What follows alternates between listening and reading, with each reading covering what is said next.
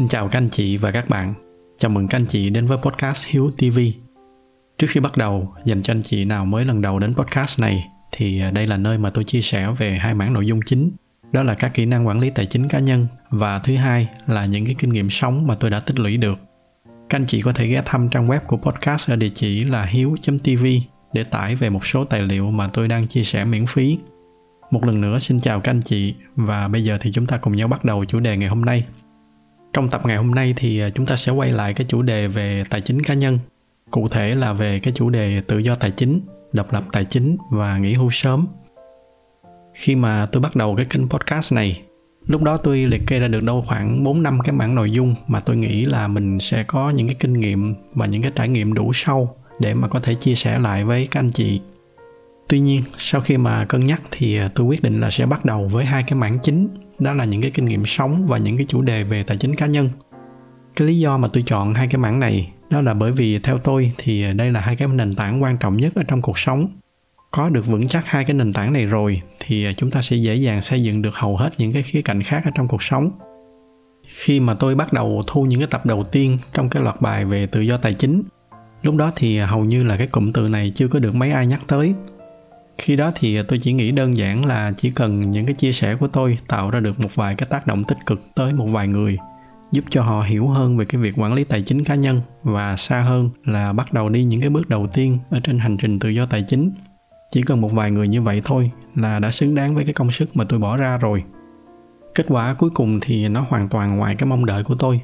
Cho tới nay, theo cái thống kê thì à, các loạt bài đó đã có hàng triệu người xem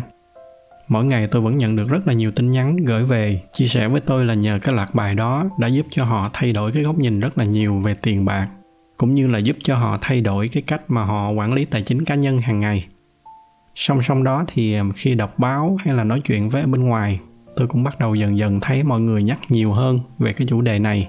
Đặc biệt là báo chí. Gần đây thì à, nếu mà các anh chị để ý thì sẽ bắt đầu thấy cái cụm từ này xuất hiện khá là nhiều và có vẻ như nó đang bắt đầu nó trở thành một cái dạng phong trào. Trước đây thì tôi rất là dị ứng với những cái dạng phong trào kiểu như vậy. Nhưng mà trong trường hợp này, nói một cách công bằng thì đây cũng là một cái tín hiệu đáng mừng. Bởi vì càng có nhiều người biết về những cái việc này thì sẽ càng có nhiều người quan tâm hơn đến cái việc quản lý tài chính cá nhân. Tuy nhiên, một khi mà nó đã bắt đầu trở thành một dạng phong trào thì cũng bắt đầu xuất hiện những cái người mà theo dạng mới cái tìm hiểu đầu này đầu kia một chút và cũng bắt đầu chia sẻ ra xung quanh. Và cũng bởi vì cái tình trạng như vậy, nên gần đây chúng ta bắt đầu thấy những cái góc nhìn sai lệch về tự do tài chính. Hôm rồi, ở trên cái trang cộng đồng của website hiếu.tv tôi có viết một cái bài trả lời ở trong một cái topic. Ở trong đó thì tôi có nói một cái đoạn là chúng ta không thể nào chúng ta cho một cái gì mà mình không có, cũng như chúng ta không thể dạy cái mà mình không biết. Và cái điều này đặc biệt đúng với cái chủ đề tự do tài chính, hay là nghỉ hưu sớm đây là một cái hành trình khá là dài. Nó đòi hỏi rất là nhiều cố gắng, thậm chí là phải có những cái đánh đổi nhất định. Bên cạnh đó thì nó lại là về cái khía cạnh tài chính. Nó sẽ ảnh hưởng trực tiếp tới cuộc sống của người khác. Do đó nên sẽ rất là nguy hiểm cho xung quanh nếu mà chúng ta cứ nói về nó mà không có thực sự trải nghiệm nó. Cái việc này nói một cách hình tượng thì nó giống như kiểu là chúng ta chia sẻ, chúng ta đánh giá về một cái khu nghỉ dưỡng nào đó mà bản thân chúng ta chưa từng đặt chân tới đó. Tất cả những gì mà chúng ta biết chúng ta nói nó chỉ thông qua cái việc là góp nhặt đầu này một chút, đầu kia một chút, rồi tổng hợp lại thành những cái bài chia sẻ. Có thể là sẽ có một vài ý đúng, nhưng mà chắc chắn là sẽ có rất là nhiều những cái chi tiết quan trọng bị bỏ sót, thậm chí là những cái chi tiết sai. Đó là những cái chi tiết mà chỉ có thực sự trải nghiệm thực tế thì chúng ta mới có thể cảm nhận được. Và tự do tài chính cũng vậy, nếu mà chưa từng đạt được tự do tài chính, hay là ít nhất là chưa từng bước đi ở trên cái hành trình đó thì tốt nhất là chúng ta không có nên chia sẻ về nó. Trong cái khía cạnh về nghỉ hưu sớm thì còn tệ hơn. Đa số những cái bài mà tôi đọc được ở việt nam cho tới nay đều được viết bởi những cái người mà chưa từng nghỉ hưu sớm. Đọc qua là biết là họ chỉ đọc đầu này hoặc đầu kia, rồi ngồi tưởng tượng ra cái cuộc sống nghỉ hưu sớm, rồi viết bài. Từ đó nên nó làm cho người đọc có những cái hiểu lầm không đáng có. Một trong những cái hiểu lầm phổ biến nhất mà chúng ta thường thấy, đó là cái suy nghĩ đạt được tự do tài chính, để không phải làm gì nữa để có thể quanh năm suốt tháng đi du lịch hoặc là suốt ngày nằm ở trên bãi biển hưởng thụ. Như lúc nãy tôi vừa nói, hành trình tự do tài chính là một cái hành trình dài, nó đòi hỏi rất là nhiều nỗ lực và đánh đổi. Cho nên cái việc mà chúng ta hiểu đúng cái đích đến mà mình sẽ đến là một cái điều rất là quan trọng. Hiểu đúng nó không chỉ giúp cho chúng ta có động lực nhiều hơn để mà phấn đấu ở trong cái giai đoạn đang đi ở trên cái hành trình đó, nhưng mà bên cạnh đó, quan trọng hơn là hiểu đúng nó sẽ giúp cho chúng ta có những cái bước chuẩn bị hợp lý để khi mà chúng ta đạt được cái mục tiêu rồi thì nó sẽ làm cho cuộc sống của chúng ta có ý nghĩa hơn. Tôi có một số người bạn, sau khi đạt được tự do tài chính rồi thì họ bắt đầu nghỉ ngơi, hưởng thụ và không làm gì nữa. Một vài người thì chọn đi du lịch. Tuy nhiên, sau một thời gian thì tất cả những người bạn này đều gặp phải một cái vấn đề chung, đó là họ đều thấy cái cuộc sống nó trở nên vô vị, thậm chí là mất phương hướng. Mới gần đây, họ còn là những người có vô số những cái mục tiêu để phấn đấu bây giờ thì lại quanh năm suốt tháng chỉ nghỉ ngơi và không làm gì nữa. Cuối cùng thì họ đều dừng lại để mà loay hoay, định hướng lại những cái mục tiêu cho cuộc đời của họ. Và cũng chính bởi vì chứng kiến những người bạn của mình như vậy, nên trước khi quyết định nghỉ hưu, tôi đã dành ra một cái khoảng thời gian khá là dài để mà chuẩn bị cụ thể cho cái bức tranh cuộc sống của tôi sau cái giai đoạn nghỉ hưu nó sẽ là như thế nào. Thì à, trong cái tập ngày hôm nay, tôi sẽ chia sẻ lại những cái góc nhìn và những cái kinh nghiệm thực tế này cho các anh chị để nếu có anh chị nào đang chuẩn bị đạt được tự do tài chính thì có thể tham khảo và có những cái chuẩn bị cho cái bức tranh riêng của mình. Còn anh chị nào vẫn còn đang ở cái giai đoạn bắt đầu thì có thể dùng nó như là một cái động lực để mà các anh chị có thêm tinh thần để phấn đấu. Thì à, cái suy nghĩ đầu tiên mà chúng ta nên loại bỏ ra khỏi cái bức tranh của mình, đó cũng chính là cái ý mà tôi vừa nói lúc nãy. Đó là phấn đấu đạt được tự do tài chính để mà có thể nghỉ hưu và không làm gì nữa cái mục tiêu này thoạt nghe có vẻ nó rất là hấp dẫn. Chúng ta có thể ngồi ở nhà suốt ngày xem phim hoặc là lướt internet, hoặc là sách ba lô lên đi du lịch quanh năm mà không cần phải lo nghĩ tới tiền. Chính từ cái trải nghiệm của những người bạn mà tôi vừa kể với các anh chị ở bên trên, những cái việc thoạt nghe có vẻ hấp dẫn này nó chỉ làm cho chúng ta hứng thú được vài tháng, cao lắm là vài năm, nhưng mà sẽ rất là khó để mà chúng ta có thể sống mãi như vậy ở trong hàng chục năm hay là cả phần đời còn lại cái việc này thì nó cũng không khác gì cái câu chuyện mà tôi đã có lần chia sẻ với các anh chị ở trong những cái tập podcast đầu tiên. Đó là cái câu chuyện về những người aboriginal. Họ sống một cái cuộc sống tuy là không có bị thiếu thốn về vật chất, nhưng mà bởi vì họ không có mục tiêu. Và cứ như vậy, cuộc đời họ cứ trôi qua vô định và nó bắt đầu nó dẫn tới những cái tiêu cực. Và chắc chắn là không ai trong chúng ta muốn cái cuộc đời mình nó diễn ra như vậy đặc biệt là trường hợp những người mà đã hoàn thành được mục tiêu tự do tài chính thì đều là những cái người mà đã từng sống rất là tích cực và có nhiều hoài bão. Do đó, thật sự mà nói thì tuy là bản thân tôi vẫn đang dùng cái cụm từ nghỉ hưu sớm, nhưng mà cá nhân tôi không có thích cái cụm từ này lắm. Sở dĩ mà tôi vẫn còn dùng, đó là bởi vì nó ngắn gọn, nó dễ truyền tải hơn so với những cái cụm từ dài dòng khác. Mà đó cũng là cái lý do mà từ trước tới nay, mỗi khi mà tôi dùng cái cụm từ nghỉ hưu sớm này tôi đều bỏ nó vô cái dấu ngoặc kép cũng ở trên cái trang cộng đồng hôm rồi thì tôi có nói về cái việc này đó là cái cụm từ nghỉ hưu sớm nó dễ làm người ta liên tưởng tới cái việc là nghỉ hưu rồi là nghỉ ngơi đi chơi đi du lịch không làm gì nữa thực tế thì riêng với cá nhân tôi từ khi nghỉ hưu tới giờ tôi làm việc chắc là phải gấp 5 gấp 10 lần hồi trước khi nghỉ hưu. Mỗi ngày tôi làm việc trung bình từ 8-9 giờ sáng tới khoảng 1-2 giờ đêm, ngày nào cũng vậy. Tất nhiên là cái kiểu làm việc này nó cũng rất là không tốt và không có gì đáng để tự hào hết. Cá nhân tôi thì tôi vẫn luôn xác định đây chỉ là một cái giai đoạn nhất thời và trong tương lai gần thì tôi phải có hướng để mà tôi cân bằng lại. Nhưng cái ý tôi muốn nói ở đây đó là từ sau khi nghỉ hưu thì cái tần suất làm việc của tôi nó nhiều hơn rất là nhiều, chứ không phải là nghỉ hưu rồi không làm gì hết đó chính là cái suy nghĩ sai lầm phổ biến đầu tiên, là cái suy nghĩ cố gắng được tự do tài chính chỉ để được nghỉ ngơi không làm gì nữa nếu mà như vậy thì cuộc sống của mình nó sẽ rất là chán. Tuy nhiên, dù cái tên gọi nó là cái gì đi nữa, dù là nghỉ hưu sớm, dù là không cần làm việc hay là không làm việc vì tiền, thì tất cả những cái đó nó đều là tên gọi. Mà cái tên gọi thì nó không quan trọng.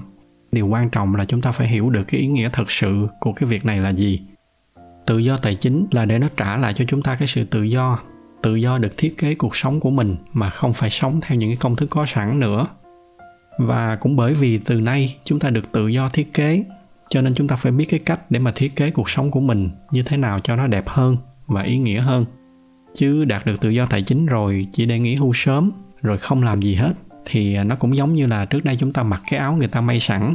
Bây giờ được tự may rồi, nhưng mà không biết may, nên thành ra cuối cùng lại mặc một cái áo nó thừa đầu, thiếu đuôi. Đó chính là cái ý thứ hai mà tôi muốn chia sẻ với các anh chị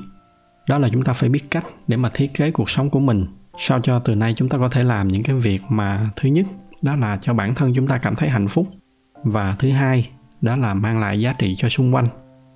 Có được hai cái yếu tố này thì chúng ta sẽ dễ cảm thấy được fulfill hơn. Và cái cách mà tôi đã làm để mà chuẩn bị cho cái bức tranh của mình chính là tôi đã dùng cái phương pháp ikigai mà đã có lần tôi chia sẻ với các anh chị. Nếu mà anh chị nào còn nhớ thì ở trong cái tập nói về ikigai chúng ta có những cái yếu tố như là làm những cái việc chúng ta làm giỏi, làm những cái việc mà chúng ta yêu thích,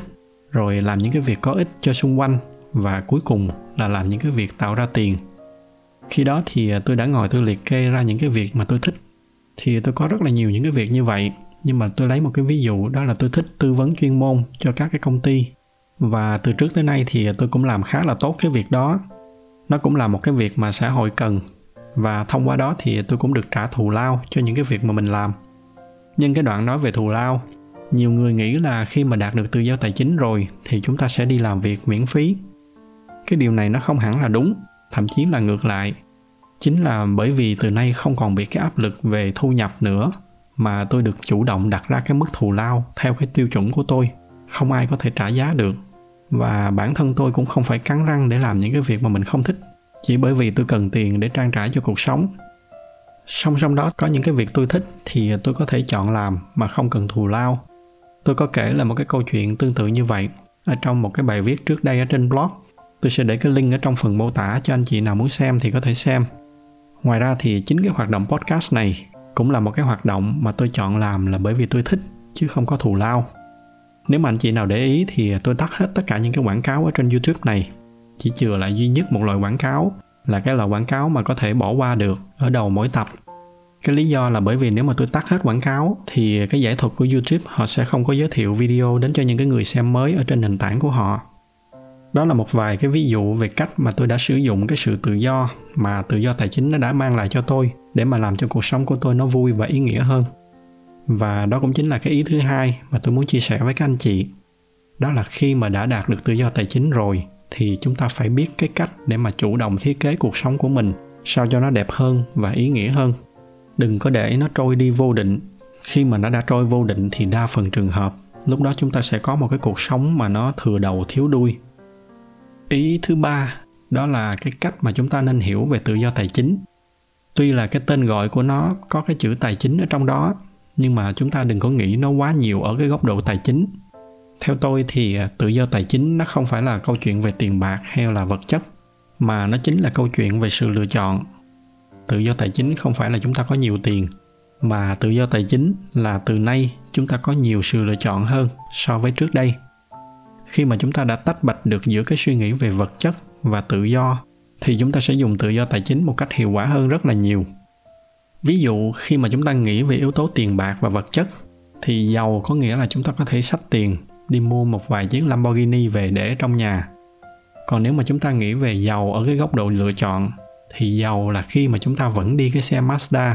nhưng mà chúng ta biết được là mình có cái sự lựa chọn để mà đi mua một chiếc lamborghini nếu muốn, thì cái lúc này nó là về sự lựa chọn, về tự do, chứ không phải là về vật chất nữa. Tương tự như vậy, tự do tài chính không phải là ngay lập tức được tự do tài chính rồi thì chúng ta nghỉ làm, chúng ta ở nhà ngồi chơi. Mà tự do tài chính là chúng ta vẫn tiếp tục đi làm chỉ có điều là chúng ta biết được là mình có cái lựa chọn nghỉ làm nếu mà mình muốn. Cứ như vậy, chúng ta mở rộng ra cho mọi góc độ khác ở trong cuộc sống. Chúng ta sẽ thấy là tự do tài chính nó sẽ mở ra cho chúng ta rất là nhiều cái sự lựa chọn.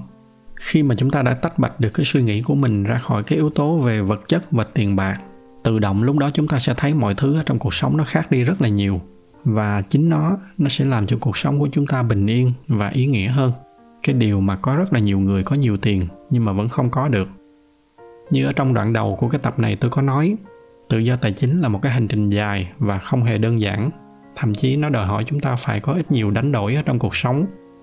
Do đó nếu mà không hiểu được cái ý nghĩa thật sự của cái mục tiêu mà mình đang hướng tới trước khi mà bước vào cái hành trình này để rồi cuối cùng dành cho nó 10 năm, 15 năm để theo đuổi, để đánh đổi, rồi cuối cùng nhận ra một cái cảm giác trống rỗng, không có biết làm gì tiếp theo thì sẽ là một cái điều rất là đáng tiếc.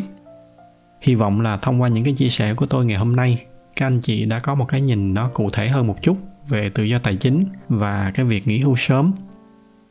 Hôm rồi thì tôi có nhận được tin nhắn của một bạn bạn gửi về với cái nội dung như vậy có nhiều người nói về tự do tài chính và nghỉ hưu sớm nhưng rất hiếm những người đang thực sự sống ở trong cuộc sống đó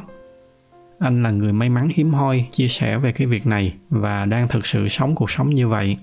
anh có thể cân nhắc làm một tập ama riêng về chủ đề này hay không thì à, theo cái tinh thần của tin nhắn này, ở trong cái phần comment của cái tập ngày hôm nay, nếu mà các anh chị có cái câu hỏi nào muốn tôi chia sẻ thêm thì các anh chị có thể đăng vào phần comment ở bên dưới tôi sẽ chọn ra những cái câu hỏi thích hợp để mà trả lời ở trong một cái tập AMA sắp tới. Tôi xin kết thúc cái tập ngày hôm nay tại đây. Nếu mà thấy những cái nội dung này là hữu ích thì nhờ các anh chị chia sẻ thêm cho bạn bè và người thân của mình. Ngoài ra thì như thường lệ, bởi vì cái giải thuật của YouTube họ ưu tiên cho những video có nhiều like, nên nếu thích cái video này thì nhờ các anh chị bấm thêm vào cái nút like để giúp cho podcast của chúng ta có nhiều người biết hơn nữa. Xin cảm ơn sự theo dõi của các anh chị Chúc các anh chị có một buổi tối cuối tuần vui vẻ bên người thân và gia đình.